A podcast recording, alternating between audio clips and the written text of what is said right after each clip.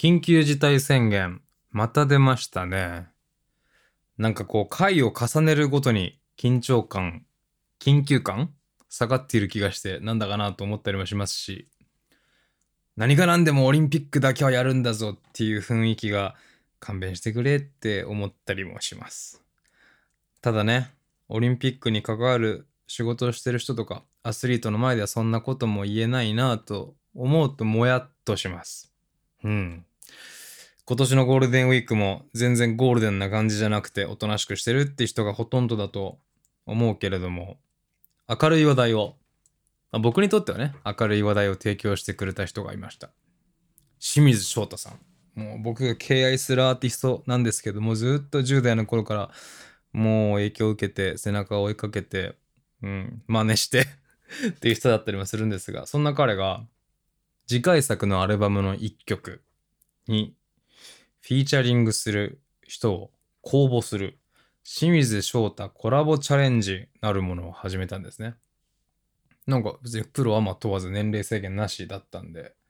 ちょっとこう、若干恥ずかしい思いももした感じもしたけど、やってみました。うん。やってみてるうちになんかこう、原点回帰みたいな気持ちになって、楽しくなってきて、僕は彼のおかげで、ここ数日ウキウキ楽しく過ごせたんですよ。今日はそんな話もしようかなと思ってます。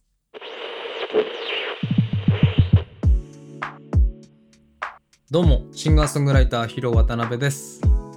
今日の19時半ぐらいにインスタライブを思いつきでパッとやったんですが、その時にコメント欄でライブに行きたいとか、会いたいとか書いてくれる人が結構いて、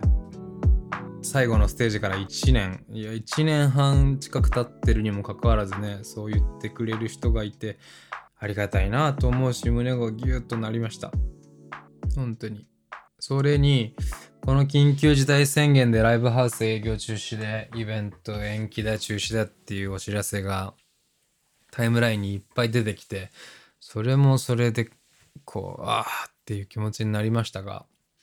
そんな中、僕の気持ちを明るくしてくれたのは、清水翔太コラボチャレンジのお知らせでした。どうしてそんなに明るくなれたかというと、彼の大ファンなんですよ。もうずっと好きです。ホームを聞いたのは中3とか、それ、高1とか、それぐらいだと思うんですけど、もう一曲も新譜は聞き逃すことなく来てます。うん。方角のアーティストでちゃんと新譜を出たら全部聞いてみるのは、清水さん、ミーシャさん含め、ほんと数人しかいないぐらい好きですね。親の影響だったり、まあ、スカパーで MTV とか M 音が見れる環境のおかげで、なんかブラックミュージックオタクだった中高生でしたけど、それでも清水さんの新譜はずっと聞きました。うん。で、ゴスペル、僕も大学生になって始めて、清水さんもゴスペルスクール出身でっていうところに何かこう偶然な、あなんか影響を感じるし、僕がデビューするきっかけになったオーディションは、清水さんがデビューするときに箔をつけたアポロシアターアマチュアナイトの日本予選みたいなオーディションを僕受けたんですよ。まあもちろん清水さんがそこを踏んでるっていうところもあって受けてるんです僕。僕はアポロシアターに出場する人には選ばれませんでしたけど、うん、清水さんの影響もあってそうなりましたね。あ、あとね、10年までいかんな。19、20歳ぐらいの時に、清水さん主催の The Day 歌歌ってみたコンテストみたいなのがあったんですよ。シングル曲の。で、優秀な人は武道館公演のリハで一緒に歌えるみたいなのがあって、YouTube に動画投稿したの覚えてますね。自分でピアノ弾いて。その時デビューの出の字もない眉毛の細い生きった大学生でしたけど。恥ずかしいな。元データもないし自分も見返してみたいけど、ね動画消しちゃいましたね。ただ、そのコンテスト、やっぱりこう、ブラックミュージックのボーカリストを志す人がたくさん参加してたんだろうね。僕以外にも、ユニオネのサムくんとか、面識ないですけど、スカイズ・ザ・リミットっていうコーラスグループにいた山本さんって人も参加していたのを覚えています。だからこう、ブラックのボーカリストを志す平成生まれは、みんな清水さんを、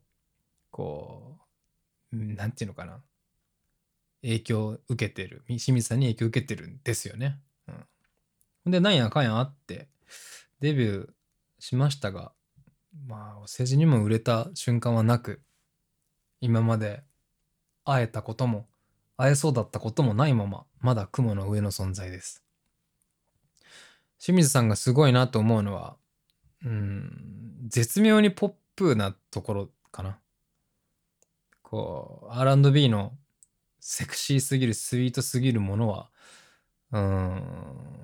日本のシーンには合わないし、こう、メジャーの第一線でやってるっていう自負があるからこそ、ちゃんとポップに落とし込んでいると思うし、アルバムの MV 撮らないような曲はすごいゴリッとしたことやったりしてるし、本当にこう縦横無尽にやってるところ。なおかつ、そのトラックやコーラスワークまで多分、ご自身で手掛けているところに、凄さを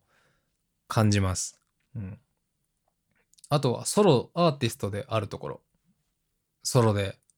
全部をこなしてるところに、憧れを感じますね。うん。あのーまあ、ゴスペル出身っていうところは完全な偶然だったりもしますけど、その他でも何かこう、些細なことですけど、なんか思い込みだけど共通点を感じるというか、僕釣り趣味で、清水さんも釣りが趣味で、なんかちっちゃなプードルを飼ってらっしゃるらしくて、SNS とか曲を拝見するに。俺でっかいプードルと旅してて。で、あの、今は似てないですけど、当時なんかちょっと顔似てたですよ。10代の時。うん。なんか自分でもちょっと顔の毛と一緒だよなって思ったことはありました。こうファンの方に言ったら殺されそうですけど、うん、今は全く似ても似つかないですけどね。うん。あとは、彼が20代の中盤前半で踏んできたステージの年齢に自分がなった時に全く叶わないなって思うとこううーとなったりもしましたけど。うん。叶わない存在だけどどこかこう彼と話をしてみたかったり彼に自分が作った曲の感想を聞いてみたかったりする。から今回のこのコンテストで自分の作ったメロディーであったり歌詞を聞いてもらったんです。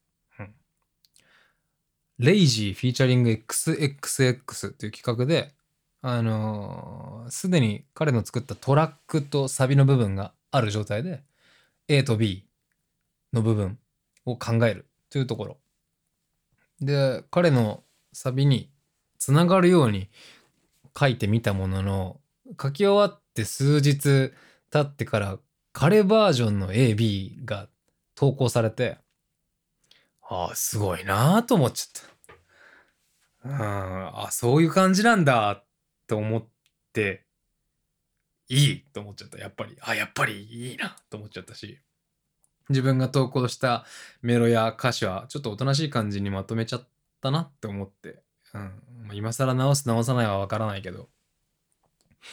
うん。そんなことを思ったりもしました。まあ、審査の中で俺の顔だったり、俺の作ったメロを彼が聞いたと思えば、ちょっとこう、嬉しい気持ちになって。なんかうん、ザ・デイのコンテストに参加してた頃を思い出せたような気がして、幸せな気持ちになりました。うん。